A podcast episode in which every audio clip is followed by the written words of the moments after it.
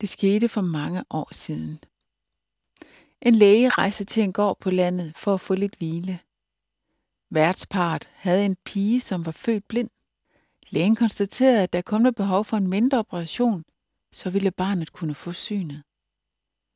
Operationen blev foretaget på en klinik, og da såret var helet, kunne bandagen løftes af.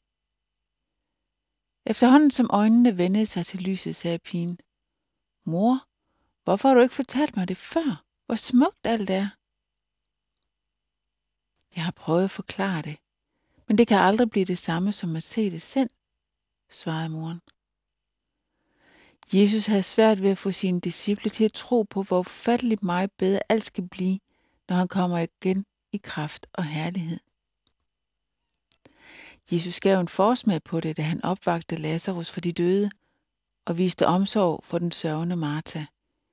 Jesus sagde til hende, har jeg ikke sagt dig, at hvis du tror, skal du se Guds herlighed.